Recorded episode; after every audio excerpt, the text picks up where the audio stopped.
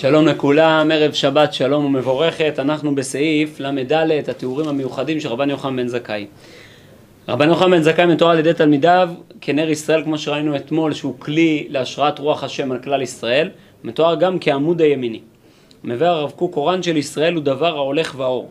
ובסגולת אורן של ישראל יוסיפו תמיד מעלה ושלמות שתהיה ניכרת בקץ הימים. אבל גם לדאוג למצב ההווה חוץ מנצחיותם דרושה חוכמה ושלמות. כלומר, בשביל להארת ישראל, הוספת רוח קודש של ישראל, דבר כל הזמן הולך ואור, מוסיף והולך, כמו בחנוכה שיצאנו ממנו זה עתה, הוא בא ואומר, ובסגולת אורן של ישראל תמיד יש מה להוסיף. אבל חוץ מההוספה, דאגה לחיי הנצח, צריך גם לדאוג אל העולם הזה, אל הכלים ההוויים של העולם הזה. הנה המצב ההווה, התקיים על בית עמודים, על החוסן המדיני, וזהו עמוד השמאלי, אבל סגולה גדולה יש בתורת הקודש, שגם את הקיום ההווה היא נותנת לישראל. בעצם, יש לנו שני עמודים, עמוד ימין, עמוד שמאל. עמוד שמאל הוא בעצם, שמאלו תחת לראשי, הוא מייצב. הוא הבסיס, זה העמוד החומרי. הוא בא ודואג לקרקע היציבה. לעומת זאת עמוד ימין, ימין השם רוממה. הימין היא באה ומתעלה, היא מוסיפה, מוסיף והולך כמו שאמרנו.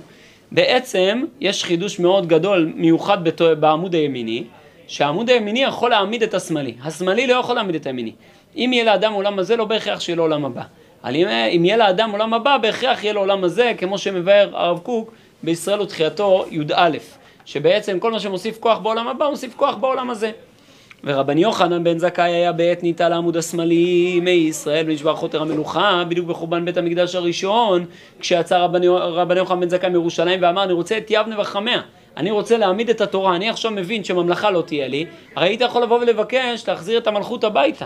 אתה במקום להחזיר את המלכות הביתה, מה אתה מבקש? להחזיר את התורה. לכאורה למה אתה לא מחזיר את המלכות? אלא שרבן יוחנן בן זכאי בא ואומר, אני מבין שאין שני עמודים כרגע, צריך את העמוד המרכזי להציל מה שאפשר. את מה אני אציל? אני אציל את יבנה וחמר. למה? הוא הקים, אבל הקים עדות ותורה בישראל, ובזה הצילם במעמד העם ההווה.